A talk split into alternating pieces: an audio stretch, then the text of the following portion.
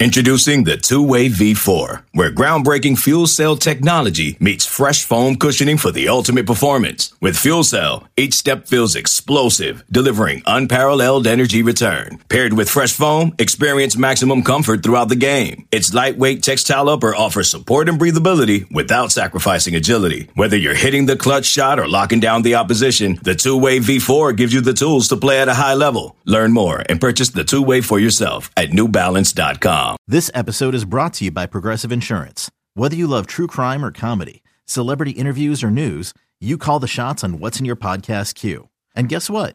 Now you can call them on your auto insurance too with the Name Your Price tool from Progressive.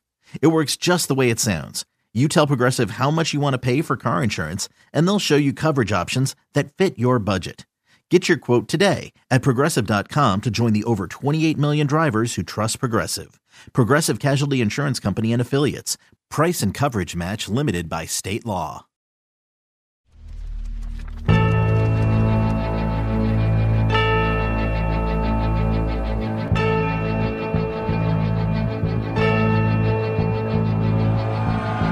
time to make that big decision. I want to win championships. I want to win bowl games. Where else a better place to do it than your city? the power of home represents something. The DMV, like you try to explain it to people that aren't from there, and it's hard to explain it. That thing we talk about, Maryland pride, is real. And today, we're going to play with Maryland pride. He's gonna go! Touchdown, Maryland! The Terrapins have one last shot at winning this game.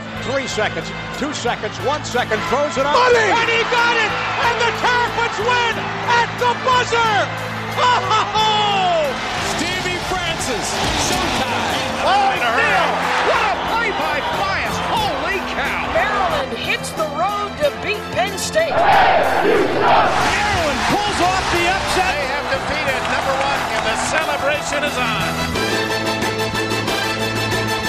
And the kids have done it. Maryland wins their first ever national championship, holding up Indiana 64 to 52. And let's listen and look at the celebration.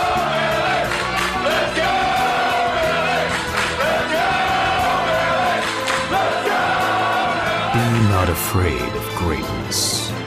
Some are born great, some achieve greatness, and others host college sports and recruiting podcasts.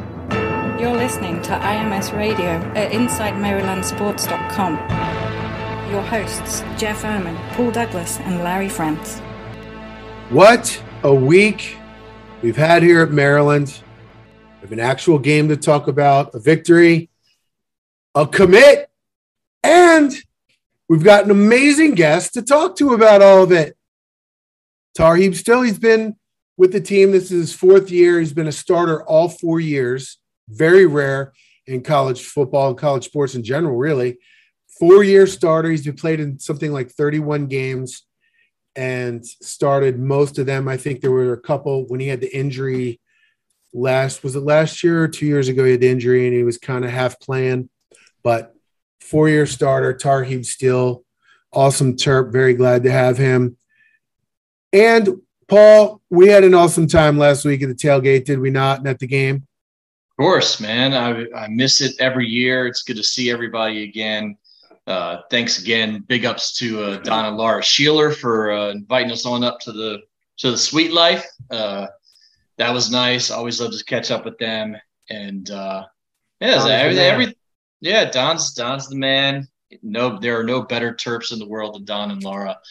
Um, and yeah, man, it was just just a really good old time. Like I know people are a little, you know, concerned about the score line, and we'll get in that a little bit. But I mean, I mean, Locks played like ninety percent. He wasn't trying to, Yeah, they could have won by 50 if they wanted to. yeah. He it was wasn't pretty- trying to. pretty clear, you know, up 21 nothing in the first quarter, you know, I Yeah. think yeah, pretty clear he took he took his foot off the gas and, and they ran some pretty vanilla stuff early on. So like it's all So- good, man. in in that suite were some other people who will go unnamed and let me just say there were some things said in the suite that were very interesting paul Would you like to get into any of that, or is that just between us? Look, man, what happens in the suite stays in the suite. You know what I mean? like, we just got to, you know, you don't get invited back to the suite. You start talking like that. So yeah, that's a good point. But yeah, it's always nice to roam around Tyser and you run into some interesting people that you haven't seen in a while. And you know, everybody's everybody's got some some thoughts to share, some some scoops, some uh, some fun stuff. So yeah, it was a good time. It's good. Before the game, I started off over by what past lot one over by the church lot. Yeah, you made I, the whole traverse. I did like, all the way across, right? Well, I don't have season tickets because I still can't. I know I'm the empty nester. I still can't go to every game. Yeah. I can go to about three, and so then I just buy each week.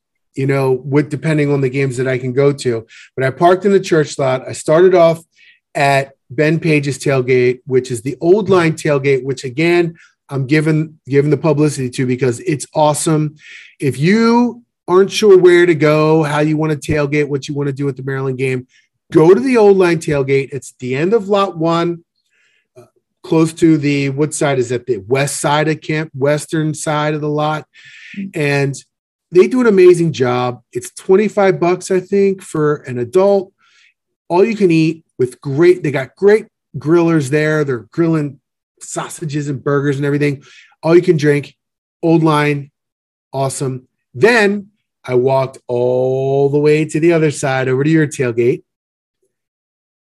and sweat my ass off because I wanted to go to, and this is a public service announcement, I wanted to go to the team store in Xfinity as well and buy some new stuff, which I did. See, everything I have is a little old. This one's new. But public service announcement, it's no longer there in Xfinity. It's gone. What? It's gone. The team store in Xfinity was not there.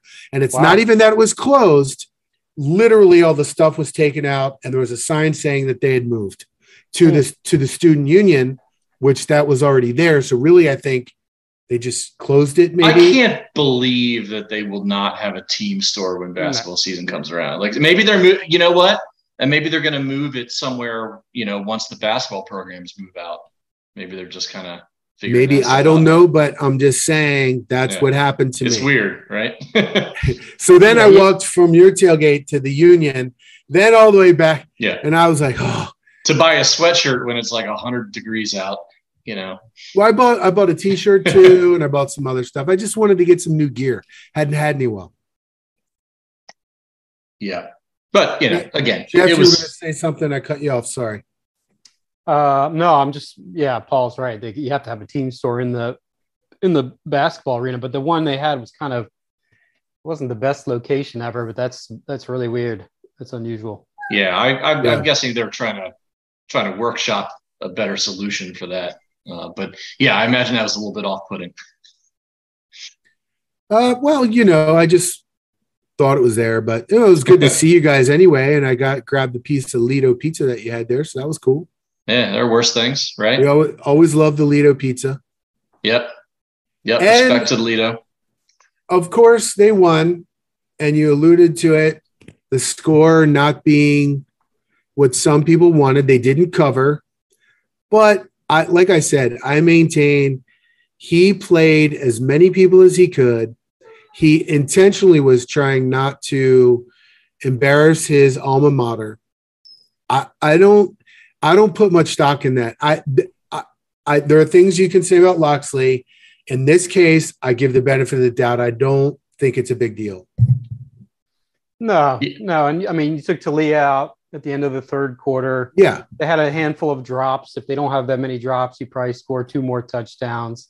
There's definitely some area of, of concern that we'll get to. I guess we got Tarheeb in five minutes. We can get to that after. But, you know, offensive line, obviously broken record there. I guess we were right during the offseason.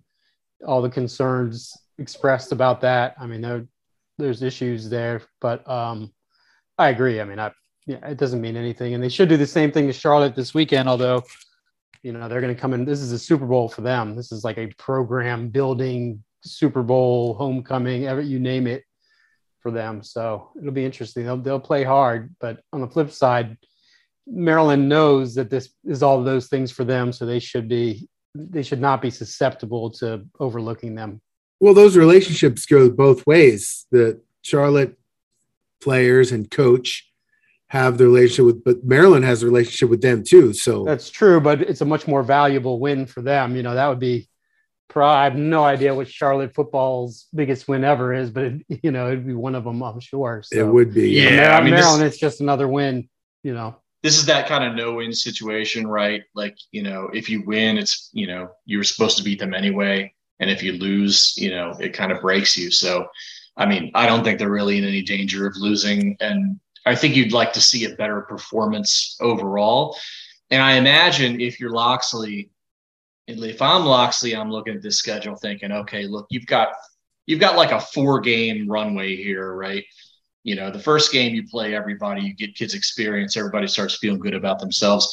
And with Charlotte to Virginia, and then you finally go to East Lansing in week four, you know, you're probably playing a few less players, trying to get a few more guys a little more consistent, figure out exactly who your starters are going to be, especially on the lines where there's clearly been competition.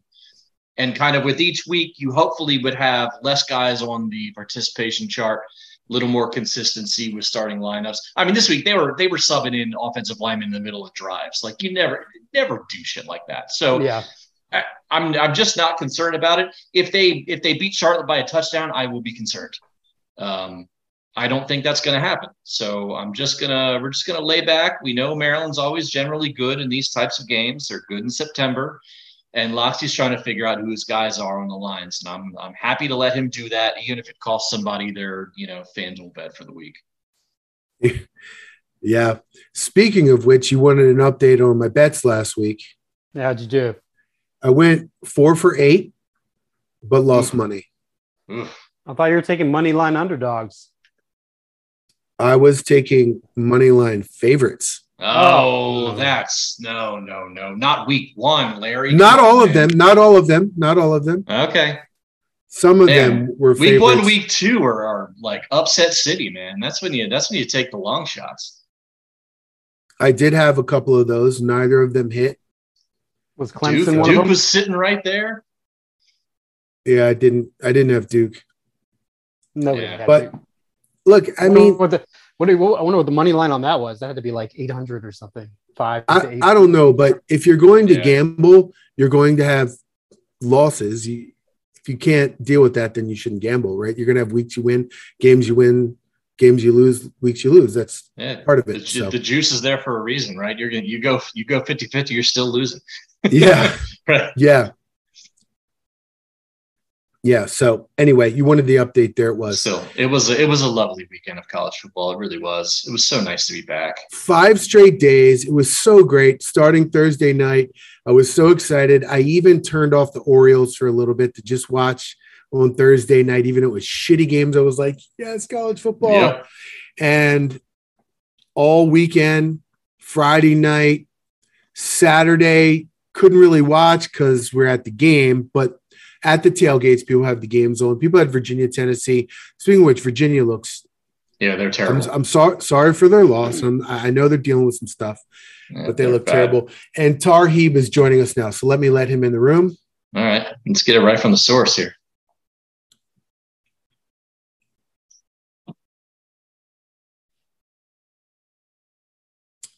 Uh, Tarheeb, how you doing?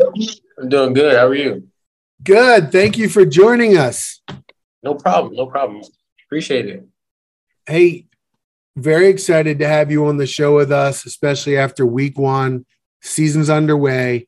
Can't believe it after the long off season. Off to a one and zero start. Charlotte next week. How you feeling about things right now? Uh, feeling real good about things. Uh, playing Charlotte, you know, uh, there's a lot of guys that came from our team that's over there now. But uh, really just excited, excited for the opportunity to go out there and play. Uh, it's actually a night game too. I'm really excited about that. So that should be fun. Sorry, have you have you guys talked much about how this is their Super Bowl, both in terms of getting a big name win and also how many of those guys, like you mentioned, are coming home, and you know how important it is, obviously, not to not to overlook them. Uh, well, we, we've mentioned it. Uh, obviously, this, this would be a big win for them. But uh, also, uh, as you said, like the guys that came from our team that went there. But uh, also, we, we know that they're going to go out there and play hard, but we uh, just have to treat it as uh, every game is a big game for us as well. So we can't uh, think of them as any less of a team or anything like that. So we know they're going to go out there and, and, really try to get this win, and we are too. But we really got to be more focused and just really go out there with the right preparation. Eve, it's kind of crazy. You've been a four-year starter here. You're like the old man in the in the cornerback room, right? So First of all, can you tell us a little bit about what the plan is for you this year? Because you've been on the outside, you've been on the inside. What are they gonna are they gonna put you at the field or boundary this year and help those young guys grow? And then what do you feel about the rest of the cornerback room? Who should we be looking for to step up? Uh, well, starting off, I'll say for me, really, it's just they're just gonna find ways to move me all over the field, uh, whether it's outside, inside, maybe a little safety. Uh, you never know. But really, just uh, find ways to create matchups, uh, take away things that teams do, uh, and then with uh, the younger guys coming along, we have a lot of a lot of freshmen, a lot of younger guys who really are starting to pick up on it and learn fast. Uh, I say those guys are really competitive. They really uh, want to play hard. We got guys like Perry, uh, Lionel, Kevis Thomas. We got uh, we got a lot of guys like Corey Coley. He's not really a younger guy, but he's a guy that that hasn't really started a lot of games, but now he's more getting more into that role. Uh, so I think uh, the room will be in great hands for sure. Uh, there's a lot of young guys that are very competitive and uh, want to go out there and make plays. Speaking with Tarheeb, Still 6'1 cornerback out of New Jersey, four year starter at Maryland. Paul alluded to your four years at the school. You've been with Locksley. Were you part of his first class, right? His first yeah. class. So every, everybody talks about him and you got recruited by him, and everybody talks about what a great recruiter he is, what a great guy he is. Do you have any examples of of why that is the case? Like, what drew you to him? Were there certain things he does, the way he relates to you, anything like that?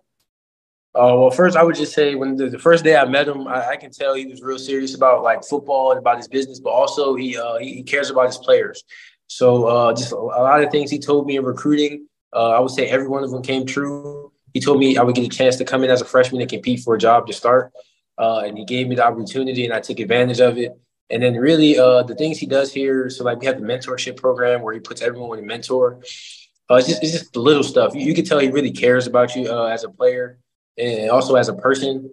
And then I would say uh, the vision he had for this program uh, when he, throughout the recruiting, when we sat down to talk, I knew this was something that I would want to be a part of and something that I want to build. Uh, so I feel like everything he's told me throughout recruiting, uh, and even now, it all stands true. He's a man of his word.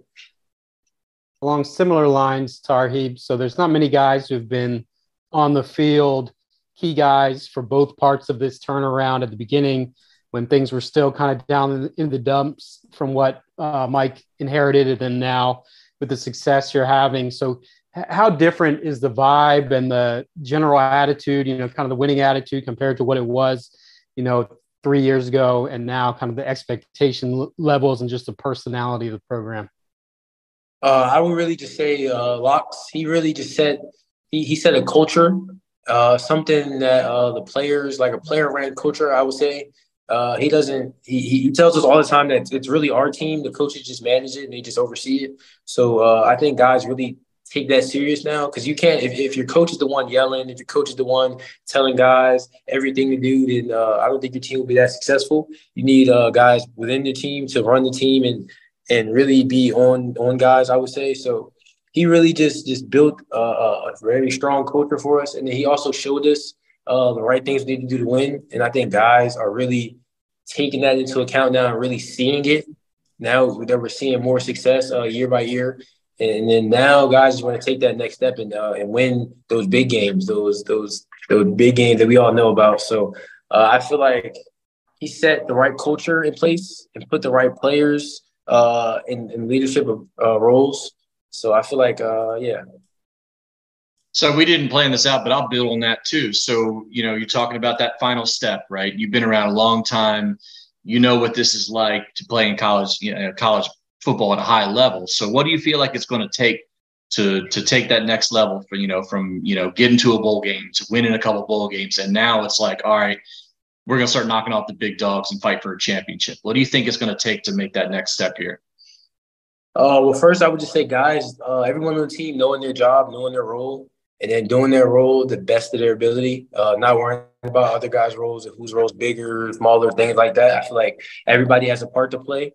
Uh, even if you're you're just on special teams, not even playing in the offensive defensive snaps, uh, everybody has a role. And then uh, guys really understand their role and want to do that role to the best of their ability. That will lead to a lot of success. Success, and also I would just say, really just going out there and having fun. Like uh, coach tells us, like we, we build a bond. So you go out there with your brother and you're just having fun on Saturday playing football. Uh, I feel like you have to have fun too, but also just knowing your job and then doing that job to the best of your ability. Tarheeb, two of your brethren in the secondary got drafted last year. Obviously, that's the goal for every college player.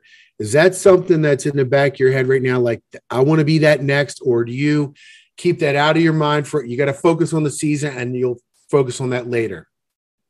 Uh, I would say it's hard not to think about, but uh, I just really just try to take it day by day, like play football, go to practice week by week, play the games, and then uh, I'll just let that sort itself out in the end, really. Because I, I, try not to think about it, because if you if you think about it, you're going to trip yourself up in the head, and uh, it's going to mess with you a lot. So really, I, am just trying to just play football, get through these games, uh, hopefully get to the conference championship, and then see what see what happens, and then and along similar lines, I feel like in any ways that it helped you playing with those guys, both you know as good as they were, and also now that they're in the NFL, in terms of them being able to give you some feedback and things like that. Yeah, I actually think it helps me a lot. You know, uh, I played with those guys for two, well, I say three years, uh, and then now like the relationship we have, like me, Jakorian, and uh, Deonte, we're all in the group chat. So we talk every day. They send me film of them going against receivers. And then they I asked them, like the first thing I asked them after they got drafted was like, tell me the process, tell me what it's like, tell me what I need to know. Cause uh those guys are like big brothers to me. I, I appreciate them guys. And they also they're giving me the little keys and the little things that I need to know for when I go through the process. And then they're just telling me how it's like, like how they're day to day life is, what they do, how practice is, like different things like that. So uh, I appreciate those guys for that. Just give me a little little insight on, on how it is on the next level, and I'm appreciative for it. All right, Heeb, I got two questions, and they're very important. All right, so I need you to focus here. All right. First of all, I need a rundown on how Locksley did during karaoke night. and secondly, I need to know where we can buy that shirt.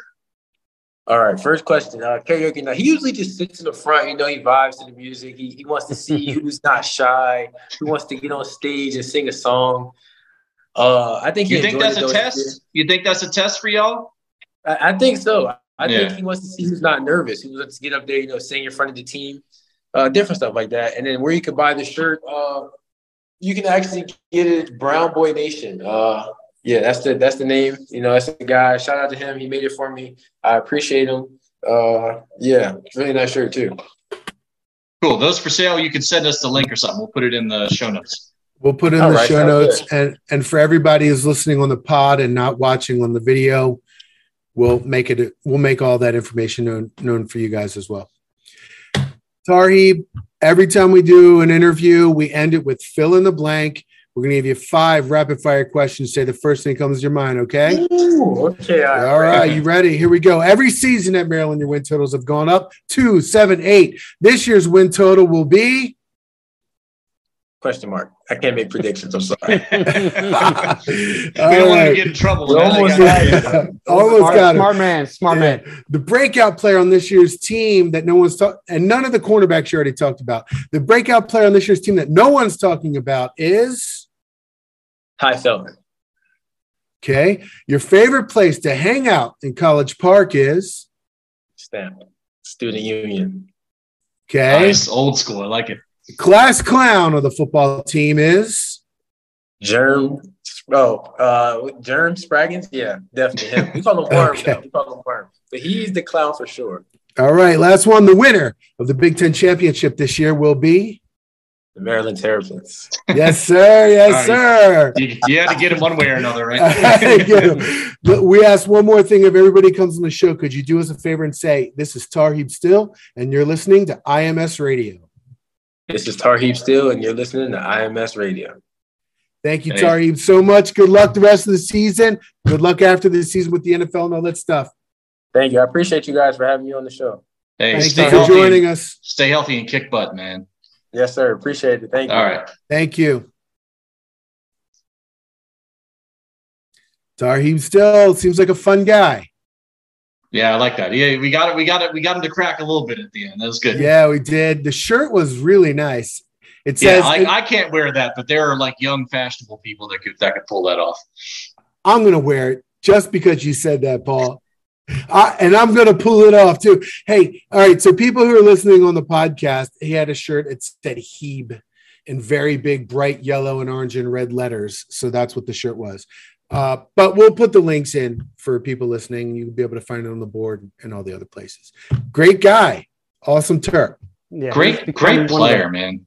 one of the leaders of the program. Probably, I would guess, probably played more downs than anybody on the roster at this point, right? Except maybe Taulia. Well, it's, to. cer- it's certainly obvious he's No, really, not Taulia. you know, you know, he's he's he's certainly certainly seems like a guy who would who would take control of that locker room and you know being able to move around, play multiple positions, and just kind of doing whatever the coaches need from him at a high level. Like that's, I mean, that's worth its weight in gold. So excited to to see all these corners playing well and getting drafted. Like that's that's good stuff. So week one in the books, Maryland, according to some people, underperformed. I don't think it was that big a deal, didn't cover. But we turn our attention now to week two and the projections for the rest of the season. I have done mine. I have collected all the analytics that I get from online. I've gotten hoagies. Now I need your guys. And then we'll, we'll add it all up at the end. Is first of all, if you want to do this quickly, are there any games that you think you might want to change, or you just staying the same for now based on everything you saw? Paul, you're staying the same for now. Yeah, I can't. There's nothing that that makes me change either way. Jeff, Yeah, too soon to change anything. okay, so you guys are going to stay the exact same. You both still got them about 35th in the country. Same thing. That's where they Yeah. landed in the in the poll yesterday. So, Okay. Uh, let me then. or whatever day that was in the coaching Yeah. poll. Yeah, well, we're going to do what we always do. We're going to creep all the way up right right to the to the cusp of top 25 by the end of September, maybe inside of it, and then see what happens. I'm going to share the spreadsheet. Paul's favorite oh part. boy. Look at the spreadsheet. I did have some changes. Little Uh, ones up and down, five here. Hoagie. Hoagie tanked us. Ho- Hoagie dropped. He was 7.09 wins.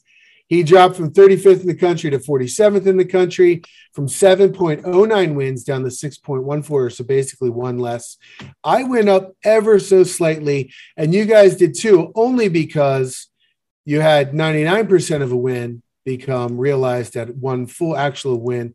So you guys are Right. almost the same. I jumped a little bit. I did lower a couple. I lowered Penn State. They hate to say it. Drew Allar looks so good. They look good. I think they might make the playoff. I think they're that good. I lowered 10. I lowered them by I think 10 10%.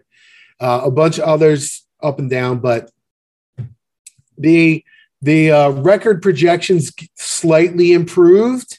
Last time it was 18% chance at seven to five. Now it's 20.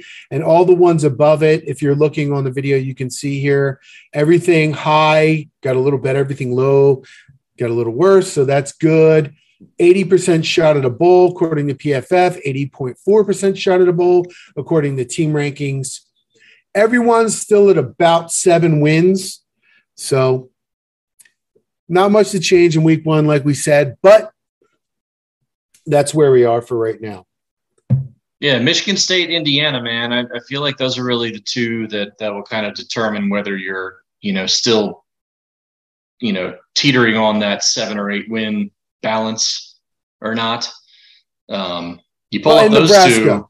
Nebraska's Well, in yeah. that group too. No, I, think. just mean I just mean chronologically. We'll get to those first, you know, Oh, before yeah. you get the Uh-huh. first real, you know, like if they go to Michigan State and win that game, and Michigan State looks like you know, they didn't look great.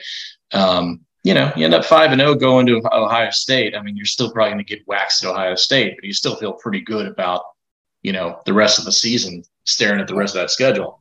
Ohio State I actually bumped because Kyle McCord didn't look great. And they have a little bit of a QB controversy maybe brewing. So we'll see. I don't think they're as good this year as they were last year. Uh, the I don't know that they are either, but you know, you're talking about the difference between like what a 10% chance and a twenty Five. percent. chance I said I went from five to ten. Yeah. Yeah. So you're, but you're I, not, I still did bump it though. yeah, you're yeah. not talking about a lot of a lot of movement here. Right. Northwestern, I bumped. They looked, God, did they look awful? They're Yeah, garbage. They're Yeah. bad. They're bad, bad, bad. And I bumped. I lowered Rutgers by a smidge from 70 to 67 because you know it's at Rutgers and they they That's always be- been a close game for most most of the time. I mean, it, it's it's just a weird game since we joined the Big Ten. the worst part is there there's a really strong shot they're going to be five and six in that game and need it for a bowl game, and that's the worst. It's just a bad bad spot, but yeah, little fluctuations here and there. Yeah, not much. I don't think there'll be a ton of movement. You know, if they if they go and they they beat Virginia too, you'll probably see just a smidge, you know, percentage movement. But you know, not really at Michigan State is the game that I I'm paying attention to if you want to know how this is going to end, right? I mean, I mean that's a, that's a team at a place where they are on the road. If you go up there and you knock them off, you know, you you've got to feel pretty good about things. Let's In get fact, I mean, they they struggled for a while with uh was it Western or Central Michigan? I think Western Michigan. I think it was Central, but One I, of those two. They, they Where- struggled for, for two or three quarters. With they did But not look very good for sure. in-state little brothers have it have it they can do that right so you might take a take that with a grain of salt just like the way you take the Towson and Maryland thing with a grain of salt like Yeah. There's, a, week there's one. a lot of We week don't know. one weirdness going on. You we, know? we don't know we don't know Yeah. we don't know so I don't know about Michigan State yet but let's let's finish this segment of the show with our predictions for the game blowouts how big of a blowout I assume blowout or do you think the the beef the animosity is going to get Charlotte enough to make it a close game no Nah, we're gonna, Anything? we're gonna we're gonna smash those dudes. Night game. Yeah, at home, night game, amped up, knowing that they're, you know, that they're fired up. Obviously, Maryland should win by 24 to 28, I would say. Charlotte Yeah, does think- have a little bit of talent, though, man. I mean, they, uh, you know, it's it's not across the board. That's the thing about football, basketball. A little bit of talent can get you an upset. Much easier football. They got to, obviously, it's it's a whole different deal, but they have, you know, a couple really good defensive backs, including CJ Burton, uh, who was at Boston College last year and was a four star recruit, transferred there. They the, the running back, Darrell Robinson, who was from St. Frances in Baltimore, which is obviously, you know, Biff has close ties there, having been a huge part of that program. Half, it seems like half the roster is from St. Frances Academy. Um, and then Eyabi and Eyabi, I guess he goes by Eyabi Okie now. It was Eyabi Anoma. He was a five-star defensive end at St. Frances several years ago. Has been to about 14 different schools. It seems Yeah. like Al- Alabama, Michigan. Uh, what was the one that he left quickly? Houston, maybe? Houston, yeah. And he had one Yeah. good year. I think it was at Houston where he really opened eyes and they started putting him on NFL draft boards. So, you know, they they don't have nearly Maryland's talent, but it's not all underdog kind of guys. They do they have gotten, you know, managed to bring in some some recruits who had a lot of power five offers. Yeah, I mean, I think the line's 25 or 25 and a half, depending on where you look. So it, it they should win comfortably. And again, I think I think you will still see some, you know, perhaps annoying to some, uh, you know, keeping the foot off the gas here. Like you don't want to don't want to throw your whole playbook at a team like that, but you do want to maybe sub a little bit less and really try and figure out who your offensive line guys are. You know, I, I think that's you want something something that would be a real positive here is you know them playing like seven or eight offensive Hiring for your small business? If you're not looking for professionals on LinkedIn, you're looking in the wrong place. That's like looking for your car keys in a fish tank. LinkedIn helps you hire professionals you can't find anywhere else, even those who aren't actively searching for a new job but might be open to the perfect role. In a given month, over 70% of LinkedIn users don't even visit other leading job sites. So start looking in the right place. With LinkedIn, you can hire professionals like a professional. Post your free job on linkedin.com slash recommend today. linemen in the first three quarters plus and still winning by four touchdowns. That would be Well- that'd be nice.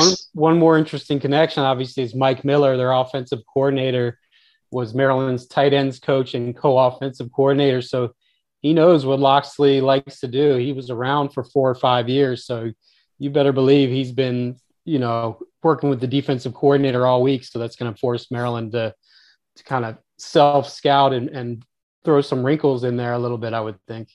Well, vice versa too, right? You know, he was kind of Locke's little offensive understudy. So, you know, if he's going to run a similar situation, you'd like to think that Maryland's going to be prepared for it. You certainly well, rather see that. Put it this way: you certainly rather see them week two after getting a little bit of a look at what they're doing too, as opposed to going in going in blind. Yep. It's always scary. Towson, not so much, but when there's the bad blood, you worry about it a little bit. I agree with you guys. I think it's going to be it's going to be a big win because I don't think Locks is going to call up the dogs when they get up. So. so. not as not as early as Towson. I, I all right. Be shocked. Football recruiting, big news this week. There's been a commit. Davin, Davin, Williams, Devon. Devon. Yeah. There you mm-hmm. go. Not neither one. Devon Devon Watkins, 6'5, 315 pound offensive tackle out of St. Mary's in Maryland. He is an 85 rated player according to 24 7 sports. Jeff, good. What's which? How should um, we feel about Devon? I think he's a long-term stock, as many of these offensive linemen they're taking are because it's so hard to get four-star offensive linemen. You know, he was um, he had you know the the offer list isn't similar schools to Maryland. You know, it's Temple and, and a handful of MAC kind of level schools, but at the same time. Uh, he's got a massive wingspan, and I, you know, I talked to Brian Dohn, our regional recruiting analyst about him. I was expecting him, uh, quite honestly, to say, "Oh, it's a, it's a reach or something like that," based on his offer list. He watched his film and he said his film actually is, is pretty solid. So he thinks he's got some potential long term, but definitely, you know, not a guy I would expect to be in the mix right away on the offensive line. But very yeah. few are you don't see a lot of St. Mary's Annapolis kids getting getting uh, Maryland offers. You know, yeah. competition isn't super and and whatnot. But I mean, what is this? This their eighth offensive line commit, I think, for and they're for all the really similarly ranked and everything. And you know what? Honestly, you know, you're going to get a million transfers. You know, you're going to get a bunch of guys who just you know live in the weight room for the next two or three years, and you just see what happens, right? I mean, yeah. that's that's kind of that's offensive line recruiting now and then you know just pepper in some transfers you know until you can get some of those high school kids to really flourish or decide that you know here isn't where they want to where they want to be. So you know I, I, think casting a wide net when you're not able to get like really elite guys you know isn't a terrible strategy. And no, frankly even even the elite strategy. guy yeah and even the elite guys who've gotten over the years haven't always turned out to be even starter quality. So you know, I'm I'm kind of willing to just trust the staff on on these guys, and you know, ask me again in in three years. Yeah, where we're at. Reminds me of when when under Durkin they got the four wide receivers that were all similar, like Demus and Carlos Carrier, and drawing a blank on the other two names. It was like, all right, which Cobb one of these? And, yes, uh, Brian Cobb. Brian Cobb. finished uh, Daryl. Uh, Daryl Jones? Daryl Jones, maybe. Yeah. And it's like, which one of these guys is going to work hmm. out? Well, Demus did, right? Yeah. Like, until the injury, but you got like one and a half out of four, you know, right? right? But that's okay. Yeah. Yeah. Again, it's well, I mean, this is the game now, right? You know, we're we're not in a scenario where if you have a bad recruiting class, it's going to really hamper you down in in the future. That's not necessarily the case anymore because you're going to get, you know, the transfer portal just kind of opened this whole new world of player movement. So it's going to hurt you that you're losing guys, but you're going to pick up some guys too that maybe, you know, can can fill in some of those holes that you might have had created with a bad class or a class that didn't work out the way you thought it would. So, you know, it's we're all kind of experiencing this in live time as it's happening. This is only what year three of the portal. So we're still seeing how all this is gonna gonna kind of work itself out. With Mike Locksley, I've, we've talked about this before.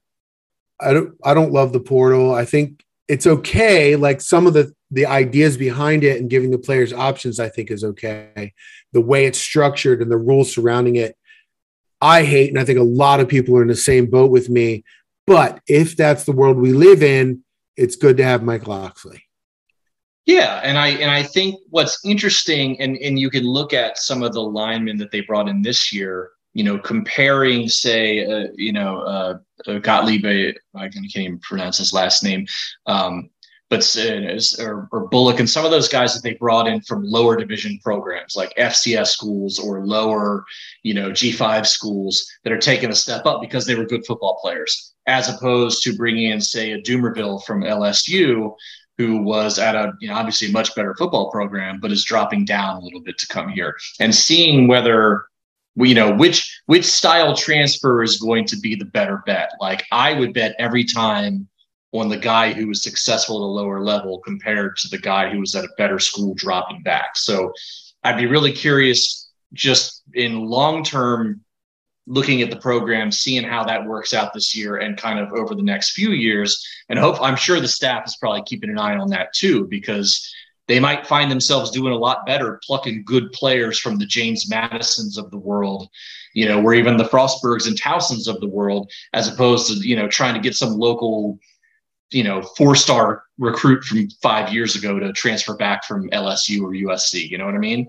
That has worked too, though. JC Jackson, for example, and and other things like that. Fair. Yep. Yeah, but a big chunk. Paul's right. A, a big chunk of them, it didn't work out because they weren't as good as they were supposed to be as they were rated. You know. Right. So you know, and that's the thing. Like, like, don't tell me, but you know, like, I think there was some discussion about the Charlotte roster. Like, they got a couple guys who were four star, you know, five star recruits. You know, two, three, four years ago. It's like, all right, well, don't tell me what, don't tell me what level recruit they were three or four years into playing college football. Like they are what they are at this point, right? You're either a good football player or you're not. So we'll see, right? Yeah, for the most part, I agree. There's been a Any few. By- Byron Cowart did well. Um, Keandre Jones did. Keandre was fine. Yeah. I mean, uh, who was the kid from Clemson, the linebacker? Um, oh yeah, Shaq Smith. Uh, Shaq Smith. Oh, yeah. He was he was fine, but these were not no, He's not world beaters. He barely even got off the bench at Maryland. Yeah. That, that was a weird one because Dabo was like desperately trying to keep him, saying he was faster than his wide receivers, all this stuff. So everybody in Maryland thought they got this star because he'd been a high four star recruit uh, coming out of Baltimore. He, yeah, I mean, you're right. They, for the most part, they are what they are. Yeah, he was just a dude. You know, Isaiah Hazel, a big recruit. You know, he was he was fine, but you know, he wasn't knocking anybody's socks off. So, you know, it is what it is. But Speaking I, of I, I just, I just man, they're treading it. Yeah. Those guys are might be in some trouble. They've they've slow they've slowly slipped from elite national title winning and title contending team to now are they not even going to make the ACC championship multiple years like yeah it's a they, real tragedy really really I mean really sad I'm me. not sad for them I'm just saying that Well, people I mean, started using uh, Clemsoning again. Did Clemsoning come back out on Twitter? I was I was on the road, so I didn't get to see if. I, well, I they, they almost got beat too badly to use Clemsoning, but they they were you know they did kind of give the way a game, but they also lost by three touchdowns. So mm-hmm. it's it's. I it's, uh, think they've done enough to earn the right to not have that thrown around at least for a little while more. They won two national titles, and it was just like five years, not even five years ago. Yeah, but, but that Dabo's annoying, so we're gonna throw it around. Where where'd those coordinators go, by the way? They're not there anymore. Yeah. Oh, imagine that. What a quinky ding. Can't imagine what happened. Wasn't one of them was Brent Brent Venables, right? Uh-huh. Yeah. And yep. he's at Oklahoma now. So yep. Who had a Jeez, they won. Turns out, turns 80. out, certain used car salesmen might be good organizers and good recruits, but can't coach football. Where we've heard that before. Look that before. Little, yeah, state of All right. Good job, football team. Got through week one. No major injuries. No injuries, really. Well, there was the Leah thing, but it doesn't seem to be a big deal. And they won the game. Got a lot of players in, getting some experience for a lot of players. Move on to week two. And as they move on to week two, we move on to basketball. There was a big visit this week, Jeff. You promised everyone on the board. yeah, right. That yep. Jaden Mustaf will be committing to Maryland to play yep. basketball. Yes, I didn't promise it's there. a damn thing. It's there. I no. promised nothing of that. So, but uh, it'll be interesting. He's deciding very soon. I had a couple updates on the site uh, yesterday, and we'll have more shortly. You know, they're they're in the mix. He definitely had a, you know, it's always a successful visit. Every visit is great. We already, oh, we know that from following this stuff forever. But I do think he really did have a visit uh, that really impressed him. He really, I think his, I think he was surprised by how much, like going to the football game, how much attention and love the players get there. Probably because these other schools, he's, you know, some, not all of them, but like Georgia Tech and and some of these others, it's not quite the same. Um, so that'll be interesting, you know, because again, like we've discussed, the list of prospects is not deep. It's about four or five guys right now. It, we lost, you know, one of one of the guys off that is off the list uh, as of you know Wednesday with Knile Roothes uh, canceling his visit to Maryland. So now you you know you got to start closing on some of these guys. Uh, this week, Fosa Oluogu, the Canadian wing who we discussed last week, uh, will be visiting. Obviously, we had another we had an update on him on the site on Wednesday. So uh, with some inside stuff about you know how he's feeling about things and also his thoughts on uh, possibly switching classes. So that's another big one. And then you know after that you've obviously got Matthew Hodge and Boogie Fland, and then in October Derek Queen. So you know these aren't the sort of guys who are going to usually commit like right off of a visit because they're the higher ranked guys. So you know it'll be interesting to see when they can get somebody wrapped up in this class. Still looking yeah. like derek queen is the likely one along with matthew hodge and the others. Maybe not. Did, did the visit help with jaden mustaf is he closer? I or? Yeah, I think it helped. I definitely think it helped. Um, but I think even if you asked people fairly close to him, they would probably tell you that they don't know quite yet. He's going over it all with his family right now.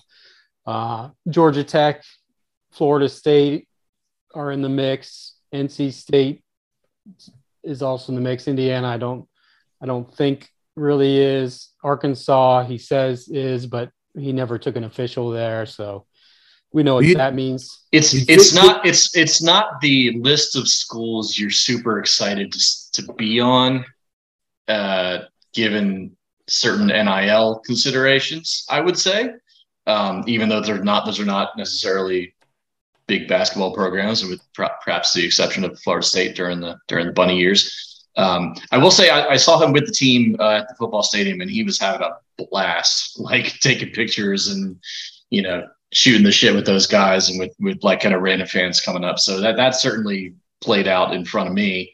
Um, you know, I don't know, man. The, certainly the the vibe is pretty good coming out of there. It's the last visit, right? So, mm, but man, they got you know, yeah. I mean, just Gerard, obviously the former Maryland star, was with them on the visit, seemed to really like it. Interestingly, Maryland uh, posted a tweeted a, a, video of him today, how great it was to have him back, which you know is smart maneuvering. Well, and it doesn't doesn't hurt having a little bit of reconciliation with a yeah. with a former player, you know, even if that's all that comes from this. Um, yeah, and um, you know, an interesting thing you mentioned NIL, aside from the fact, as we've discussed many times, more so on the site than on the podcast, that you know Maryland's NIL program is is respectable, but a lot of these some of these schools they're competing with for these guys, they're shelling out, no pun intended, a lot more money. Um, and with these guys, with with Mustaf last week and Oluogu this week, both of them have transferred to overtime elite this year, and they're both going to make six figures this year. So that makes it a little harder on Maryland if you're trying to pitch, take a little bit of a discount because we have a better program. Because no one wants to go backwards in salary, right? And and what they're making this year uh, with overtime elite, I don't know if they they make that necessarily. So that that I think makes it a little tougher because you know they become they're conditioned to making pretty good money. Um, so and with Oluogu, he's Canadian, right? We've had some issues with Canadian players in the past. They don't necessarily have that dream of playing American college basketball the way some of the American kids do. They, you know, they're looking for a track to the NBA. And I don't know, I would suspect that is not necessarily Willard's number one recruiting pitch to a lot of these guys. So, you know, guys going to overtime elite and then recruiting them here is, is not not necessarily the pathway that you're you're super excited to see. But I don't know, man. They got to find a way to get two of these guys at least. And I mean, you can. The, the good thing he can sell to them is is a major role right away, especially Mustaf. He's probably Yeah. going to be a point guard. Maryland, you know, you, Jahmir Young's going to be gone. So there's a boatload of playing time there. So you can really tell him you're going to come in and and play a huge role right off the bat. Same with most of the guys, really, because Donta Scala, other than other than at center with Julian Reese, who we don't know what will happen with him next year necessarily, but but you you got to count on him leaving, Yeah, right? I mean, if- I mean, if you're being real about it, right? Jeff, He was- odds he that he leaves. It's really hard because he's not in on any of the mock drafts right now at all. Yeah. Not even That's a good the thing. second round. Not in the second round even, but that's because he played low posts both years and hasn't really had a chance to show his perimeter skills, which he does have perimeter skills. You know, I watched him before he got to Maryland, and he was pretty good attacking the basket. Last year, he showed a soft touch a few times when he was able to here and there on some jump shots.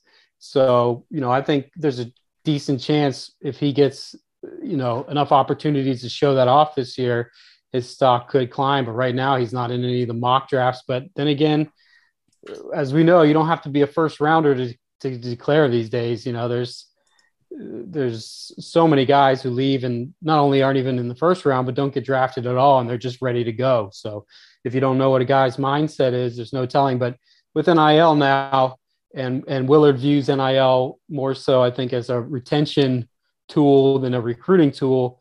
You know, Maryland will, if if if he's willing to come back, or if he's not, you know, dead set on going, which I don't think he is, you know, he he'll be able to make some pretty good money, and we've seen that work. You know, we saw it with, you know, Oscar Tshiebwe and all these other guys who came back for an extra year. Um, so it's a little different ball. I mean, you look at Caleb Williams on the football side right now. I'm not saying Julian Reese is Caleb Williams. His dad's talking about if he doesn't like, you know, who's first in the draft, who's picking first, he could stay. At first, it seems outlandish, but he's reportedly making like two and a half million dollars in NIL this year. So, um, so anyways, long story short, that makes it really hard to project who's coming back and who is not coming back, especially the guys who you know you would think by now would want to leave, but also aren't projected first round picks. There's a lot of trepidation about the class right now, Jeff. People worry no commits yet. And as you're saying, the list is dwindling. Is this this is getting kind of scary? Do you agree? I can see that. I mean, you have to wonder if uh, Willard maybe knows a little more than we know on some of these guys because he knows, and I talked about this with a source today, he knows what his NIL budget is. He has a good idea what, what these guys need. And yet he's still all in on these four and five star guys without really having a lot of backup plans. So Well, he's not crazy. That's what's scary, right? Like, Yeah, that's what scares the crap out of me. I mean, Well, that should I be mean- right, but that should that should be scary for a fan. But Yeah. my point is that yeah, it's not He like might he's just not- saying yeah. uh, to hell with it. Like he's not doing any calculations. He's calculating it all day, every day, even more than us, even more than Hoagie. Right? We've seen- maybe, maybe, he- maybe more than Hoagie. So, We've seen each of the last two coaches not succeed on plan A's and then not have plan B's in place. Both of the last two have done that.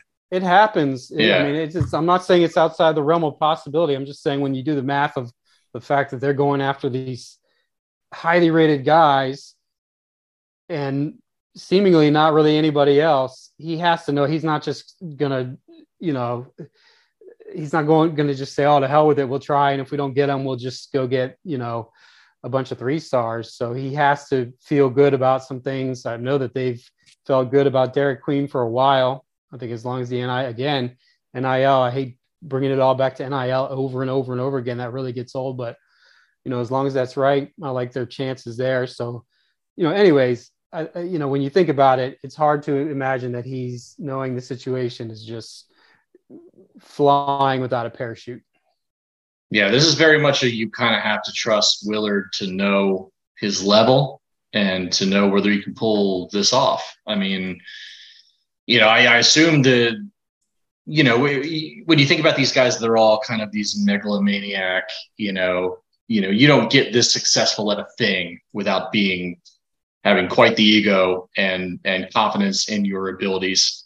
So, you know, the difference is, is this going to be, you know, like that monster class for Turgeon that fell apart, you know, where you you swing for the fences and it doesn't work out, and then you you kind of reconstitute your recruiting for what you feel like your level is or can he go and pull two or even three of these guys and say, yeah, this is my level. I can do it better? Because we haven't had a coach who's pulled recruits of this level consistently for any reason. And certainly seeing that happening now with a new coach and in the NIL era would certainly be quite the shot in the arm for this program if he can pull it off. But but boy, boy, it's uh it's scurry. Well, the other thing is scared there's not that many spots open on the roster. You know, you're going to have transfers like always. I think when I look at this roster, I think less transfers than in recent years, but you're always going to have at least like one or two. But as of right now, there's only two or three spots open, depending on if Jahari Long comes back another year. So you, you really can only get two or three of these guys and then go to, and, and get a guy or two in the portal. So if you can well, just get Derek Queen and anybody else, you've done great. You know, you don't need to get, it's not a situation where you're expecting to get four guys. So I'm sure that's part of the math too.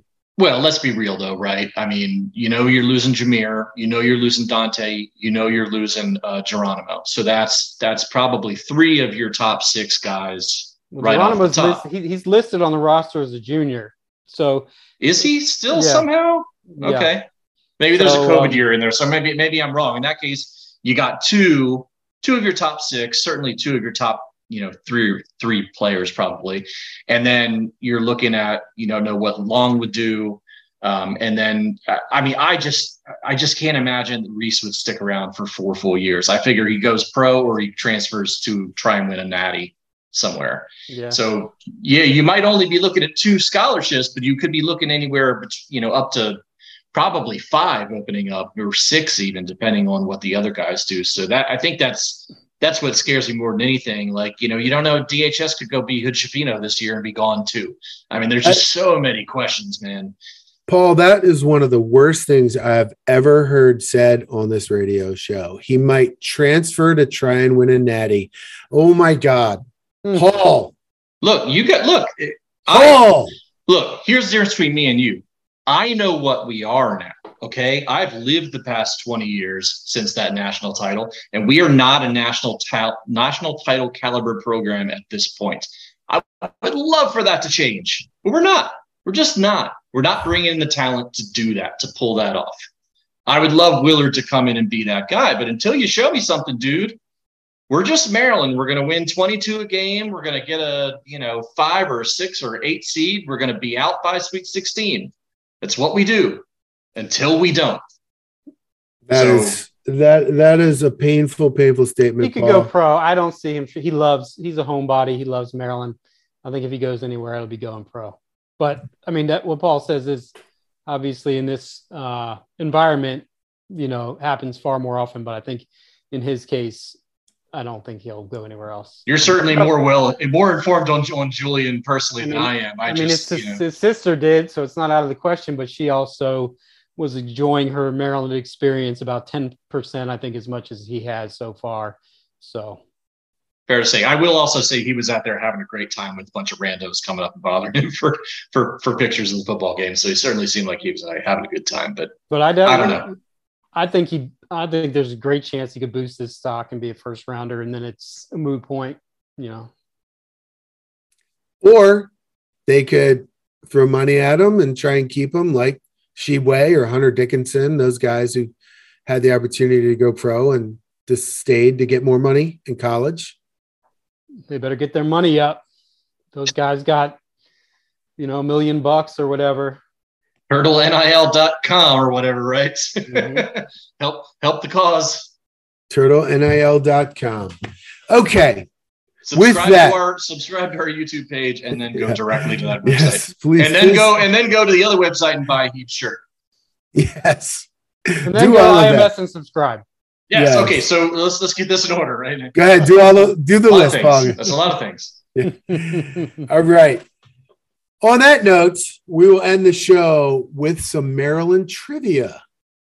I've got two sort of standard trivia questions, and then I've got two that are lists where you guys are going to have to come up with the answers in a list. Okay. Uh, well, since the first two are straight questions, I'll direct one at each of you, and then the last two will will go back and forth. So, Jeff, we'll start with you. It's kind of tough, kind of tough, not that tough. Second one's real tough for Paul. Right. Good.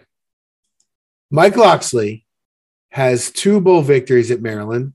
Name the head coaches in Maryland history that have had more. Friedgen, Ross. Correct. Incorrect. Really? Oh, geez. He wasn't quite here long enough for Krivak. Yeah. Krivak got one tie. He, and that's Uh, uh, Cherry Ball. Paul. Do you want to chip in? Uh, Tatum. Incorrect. Really? Huh. Really? I know he won at least that one bowl the year they didn't win the Natty. Matt Yep. Canada. He lost the other one. Not Met Canada. I know. Yeah. Um, The other see, I, know- I mean, there's not a lot of coaches left. the Uh, other possibility is Jerry Claiborne, but Yeah. not not Claiborne him didn't. either. Yeah. Mike Locksley is tied for second all time in bowl wins with two. That is pathetic. We suck so bad. Literally, I know. I was looking at the thing. I was like, I, I got to do this. Friedgen was five and two, awesome. Tatum was two, three, and one, so only two wins. But we'll, Oh, give, okay, him, so he had two, but he, yeah. we'll give him the tiebreaker because Okay. he did get a tie, two, three, and one. Mm-hmm. Bobby Ross two and two. Jerry Claiborne two and five. Mm. Locksley Yeah, I know. two, two and oh. zero. I know those good teams in the '80s lost a lot of bowl games. Like they, they didn't quite pull them up. But that was, and I remember Tatum was weird because the year he won the Natty, they lost the bowl game. Right. But the other year that they went undefeated and didn't win the Natty, they won the bowl game. So it was, it was, yeah, Right. Well, that's Things- just another uh, illustration of illustration of how impressive Ralph's accomplishments were, huh? When Pretty look at it that way. impressive. yeah. Someone But- needs to send that to the uh, college football Hall of Fame committee. Yeah. Jesus. All right, that was behind his back. that was number one. Paul, here we go. We'll give you first crack, and So that was the easy one, apparently. that was the easy one. All if right. you if if you can't get it all, we'll we'll bring in Jeff. we'll see. All right, Maryland has been in five conferences in its history. Name them. Okay, Big Ten, ACC, Southern. Yes. That's my three. That's also, it. what a coincidence! That's all I got. I'm not even going to be bothered with the others. I don't know them. Before the Southern Conference was the South Atlantic Intercollegiate Athletic Association. Of course. And before that, in the early 1900s, for about three years, they were in the Maryland Intercollegiate Football Association with schools like Gallaudet. Ooh. Now, here's this. Here's the second part of that. How many conference titles did they win in each one of those conferences? So I think Paul, you might be able to kind of right. parse some of this. So there's there's none none in the Big Ten. Correct. There's two in the ACC. No, wait, they were no no no because they were they were in the ACC for a long Yeah. time. Um, I try. I can see those pennants on the side of Gossett in my head, but I can't Yep. count how many of them were. I, I'd say there's there's probably like like seven or eight, Nine. Nine. Okay, okay. And they're still third all time in, in conference championships behind Clemson and Florida State. it's not bad. Okay, go ahead. Southern. Oh shit, I don't know. They they were not very good at football before Tatum got there at all. So probably none. Correct. Yeah. And I won't make it. Yeah, I, I, you're you're wasting make it- everybody's time with the other. The, the other two Oh, were also zero. Okay. So they have nine conference titles in, in their history, and they all came from the ACC. okay. Gallaudet Gallaudet had their number. I remember. Yeah. yeah. Yeah. Gallaudet did win some of the conference titles, by the way. I, I looked at the history of the conference. They did. So I'm, I'm not. I'm not going to make that joke. Carry on. Yes. Not touching that one. No, no, so, no All on. right. Number three, you guys are going to alternate here until you run out. And it's, we're, we're going to basketball now. And it is going to be the draft picks from Maryland since 2000. There have been 17 that have been drafted in the NBA since 2000. Man, Name I'm the so player and the team they got drafted by. Oh, there's no way. Jeff's good. Just give it We'll- to Jeff. But yeah, we'll- we'll, we'll do it. We'll do it. We'll I'll start lose. with Jeff. Go ahead. We'll go Steve Francis and the Grizzlies. He's incorrect. Wait, what year did you say?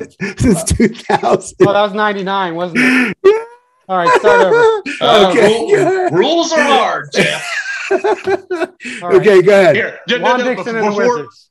Oh, no, you asshole! I was gonna, I was gonna say before Jeff says Juan Dixon the Wizards, I will say Juan Dixon the Wizards and win, and then we can go and keep going just for for sport. Okay, he said one. Go ahead, Paul. Um, Huerter and the Hawks. Correct, Jeff. Jalen Smith and the Suns. Correct, Paul. Oh man, um, Greivis and the Pelicans, or whatever New Orleans was. Yes, yeah, I'll give Yeah. it to you. They were the Hornets back then, but okay. yeah. Go ahead. Um, we'll go Chris Wilcox and the Sonics. Nope. The Sonics didn't draft him? No. Hold on, hold on. Was it the Clippers? Clippers. Oh, he got traded to the Sonics. All right. Well, Paul, Okay. you got me. Paul, go ahead. Well, Yeah. keep going. uh, um, shit, uh, Steve, uh, Steve Blake and the Wizards, right? Yes, correct. Yeah, yeah. Jeff. Second round. Jake Layman and the Trailblazers. No. He didn't get drafted. Oh, No, did he get tra- oh, he got drafted and traded immediately to, to them, didn't he? I don't remember. I just have the list. Trade, that was a just got- draft and trade deal. Who who picked him? Orlando Magic. Oh, okay, but he never played for them. That was a draft night deal. He was a rookie with them with the Yeah, that, that does make it tough, man. they do a lot of the, the sign and trade, draft and trade. Um, Paul? all right, so uh, Bruno and the Rockets, No, or was that another one of those? yeah. not the Hawks. I said the Rockets. Said Not the Rockets or the Hawks. Oh, okay. I don't know. Oh, hold on. Wait. I'm I'm trusting that Wikipedia is right, by the way. Uh, who drafted? There's telling me in, in the chat that Wikipedia says Maryland has 11 conference titles in football. That's not what I saw, but okay. They're Uh, all in the ACC, I imagine, anyway. Well, so they definitely have nine in the ACC. Yeah. I don't know where the other two are coming from because I look Was it- back. Was But it okay. the Warriors? Did the Warriors do? him? Uh, sorry, who were we on again? I Bruno just lost Fernando. track. Uh, Fernando got drafted by the Philadelphia 76ers. Oh, that's a draft and trade deal also because Yeah. he never played for them either. Yeah. He got All right, you guys. Who we got? Um, uh, many are Wiggins, left? Wiggins, and the and Oklahoma City, right? Correct. Very God, I'm good. better at this than I thought. All right. Jeff. how many we got left? One, two, three, four, five, six, seven, eight. Oh man, that's a lot. Who else was good? I mean, it feels weird saying that. Can't that. remember who got drafted. Jordan Williams and the Nets. That is correct. And it, Paul, just go in any order you want to now, if you can think of them. You don't have to wait for Paul. Man, I'm getting. There's some monsters on here that you got. Yeah, I know it's hard, man. There's a lot of Um, players over 20 years, 23 years. Um, You want me to? see. Yeah, Melo, don't, don't say don't you say it yet. Don't say Melo yet. Okay. didn't. Cowan didn't. Um, Nope, nope. none of the other point guards. Justin Jackson and the Magic. Justin Jackson and the Denver Nuggets. Oh, that's another trade deal. I don't think he ever played for them either. Uh, He didn't play for anybody for very long, did he? One of Melo's teammates for only one season. did Robert from- Carter get drafted by the Warriors, or was he undrafted free agent? I can't remember.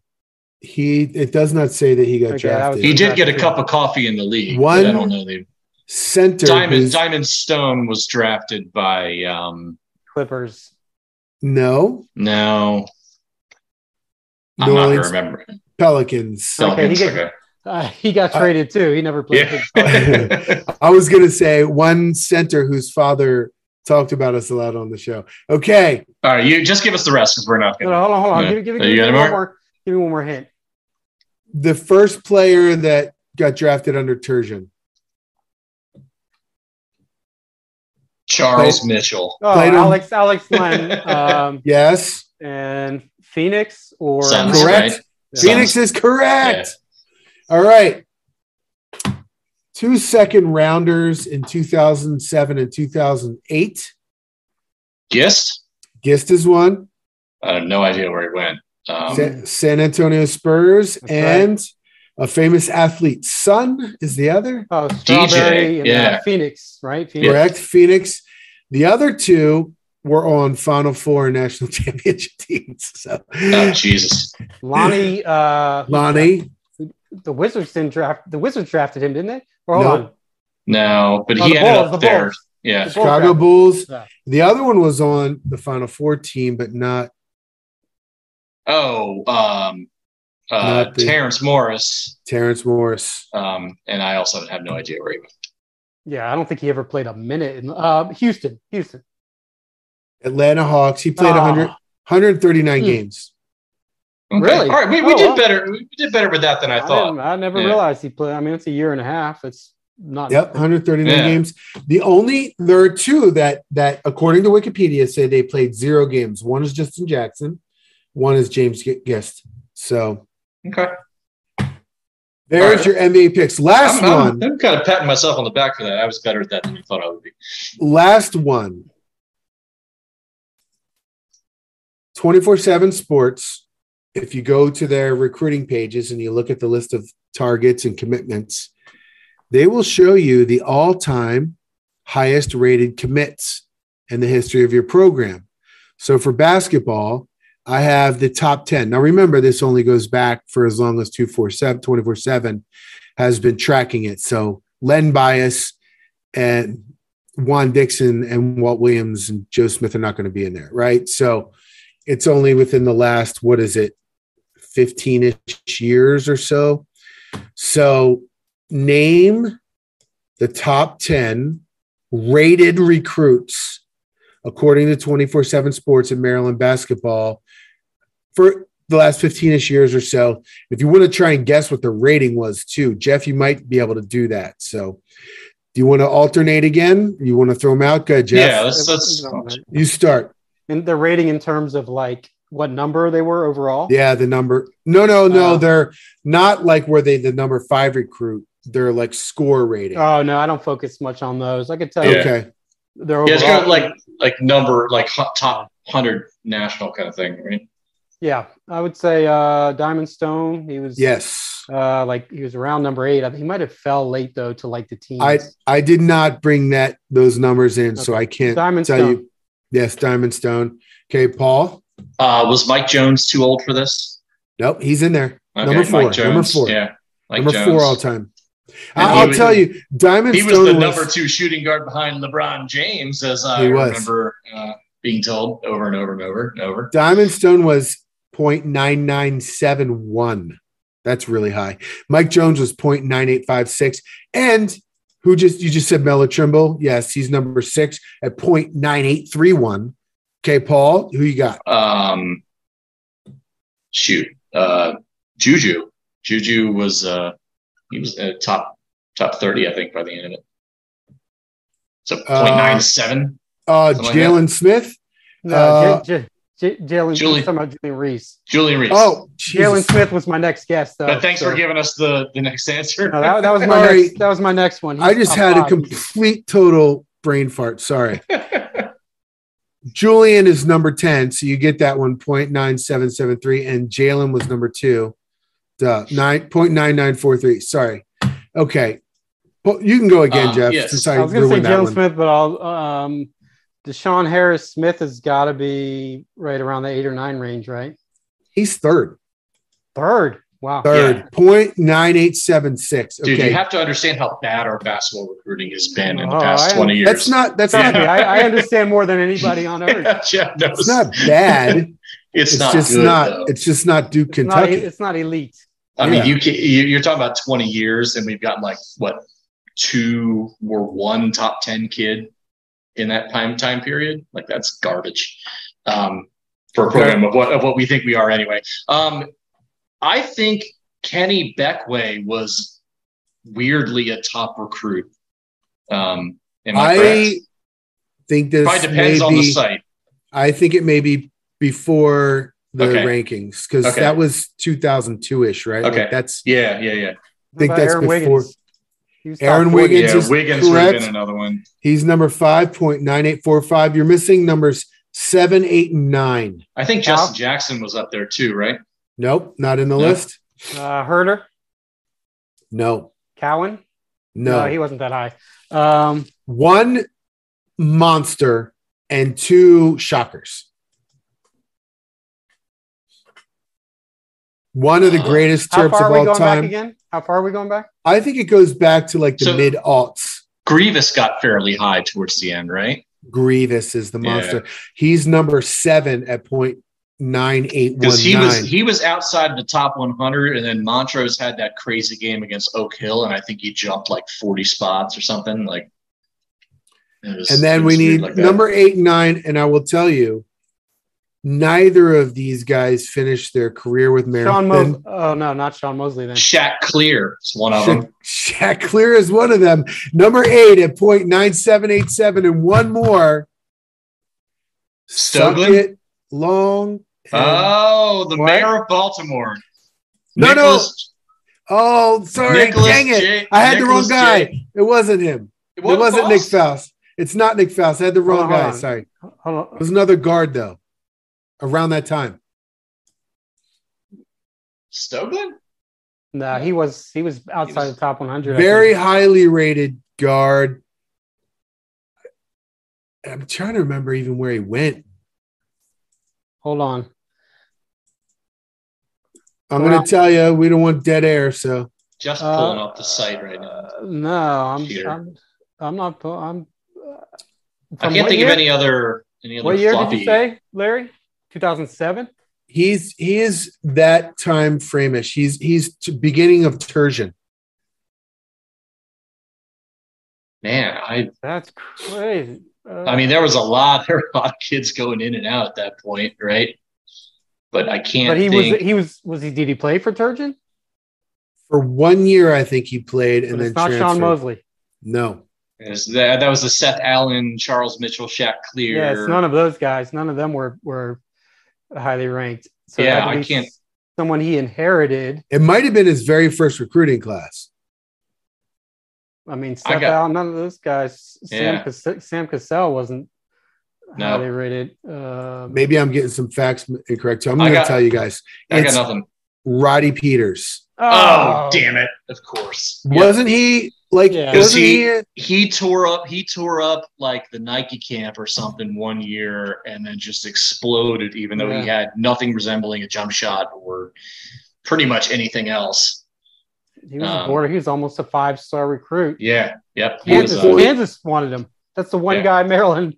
You know, it's funny. yeah. whenever- one time we beat Kansas. Every time these Kansas battles come up, I say, "Hey, they, they won for Roddy Peters, so it's they can do it. They can beat Bill." He's Self. number number nine at point nine seven eight three. So there's your top ten all time Oh, Maryland man. basketball recruits. That was That's- good. That was a good. That was a good topic. That was a great topic, but also makes me even more depressed about the last 20 Hey, years. you know what? If that makes you depressed, don't ever look at the top uh, highest rated football recruits. Oh, I've I've seen that one too. Don't, don't look at that list if that makes you depressed. Half of them Stefon didn't Diggs even, is number one, I think. yeah, half Yeah, of them didn't he's- even come here. Diggs is number one. There's a couple other guys who panned out, and there's a lot of Certified trappers on there, isn't he? he's on there. The, the two offensive linemen that came like in back to back years, Pierce, Dameon Pierce, and oh, Damian Prince. and, Damian uh, Prince, excuse me, yes. And who was the other? They were back to back years. They had five star It Duncan, offensive right? linemen. No, No, it was a little before that. It was, Uh, um, shoot, somebody. it was a tackle. It was a yes, somebody's gonna remember who that was. I said Dameon Pierce. That's the running Oh my god, I should, I should remember that. I just had my fantasy football draft last night, so Wesley Jefferson was another one though. linebacker. I think he was number. He's got to be. He was a three. huge recruit. Yep. And then last He, year, he was the one year, who two or three years hurt- ago. Terrence Lewis has got to be top. he's- Yeah. He's, way up there too. Never even set foot on the field. And All right, I'm I'm going. All right, it's Ste- Stefon Diggs is number one, Wesley Jefferson number two, Melvin Alaeze, Terrence Lewis, Rakim Jarrett, Damian Prince, Vernon Davis, Trey Covington, Nick Cross, and number 10, oh, Chop Robinson. so a bunch of these guys ended up I told you. transferring. I told you you didn't want to look at it. Yeah. So that's like two guys who literally never played a snap for Maryland. One guy in Trey Covington, who I think had Trey sacks through four years of playing at Maryland. Uh, Yeah. and Chop, who was here for a cup of coffee. Ah, God, this is terrible. Why do we do this? What are we even? We're even fun- doing with our lives right Fun now? trivia. We, sh- we We need have to, an like, addiction, reconsider Paul. Our, I gotta kids to reconsider feed. Our, yeah, I know what you're doing. I don't know what I'm doing. I, I need to reconsider my life choices, man. We, we have an is- this is- addiction. This is our addiction, right? Some people are addicted Could to be worse. alcohol. Some Could people are addicted to drugs. Some are addicted to gambling. Man, I'm you need addicted to... food. I can't stop eating, but I'm also addicted to this. You need to end this show, dude. I need to go. I need to go like sit in a dark room by myself for a minute and just contemplate life. Yes. That's bad. That's bad, bad, bad. All right. Well, thank you to everybody who joined us live. Had a smaller crowd tonight, but thank you for joining. And there were some more some more comments in there about JC Jackson being healthy was one. Um, some compliments on Tarheeb's shirt to bring it back full circle to the interview earlier. But if you are still here, please subscribe. If you're listening on the podcast later, do us a favor and and log into YouTube and, and hit that subscribe for us. Trying to build it up. And write a review. Apparently, that matters. Reviews are just- good. Yeah. Comments are good. All of that stuff is good. So hit like and subscribe and, and all those things. Thank you very much. And what were the other things we wanted people to contribute to the Tar Heaps thing and subscribe to I am Inside Maryland Sports and what, what was the other stuff? Oh, Turtle NIL donate Yeah. there, right? Like You you got yourselves a checklist. Let's, Oh! let's just oh! knock all that. out. Oh, and the chat comes through with Derwin Gray. That is the other five star Yeah. lineman I was trying to think of. And they were back to back years, and they both weren't Fine. five star players. They were Yeah. fine. No, Yeah. Neither neither one of them caught on in the NFL. Calvin Uh, Ashley. Well, no, Der- Calvin Derwin Ashley Gray. sucked too. Derwin Gray, su- But he never made it. a- No, Remember Bruce those, Campbell. those two or three days when everyone thought Calvin Ashley was transferring? That was very fun. He was also like also not very good at football. So this this whole five star lineman thing doesn't always doesn't always work out. Yeah. All right, guys. Good show. Good job in the trivia. We had a great guest, Tarheeb. Very fun guy and a great Terp and a great player. And hopefully he's going to have a really good, healthy season. And then hopefully he's going to get drafted at the end of the year. We are going to be going every Wednesday night now, guys. So be ready for that. Next Wednesday, look for it. Make it part of your regular Wednesday night routine. We're going to be coming back on Wednesdays.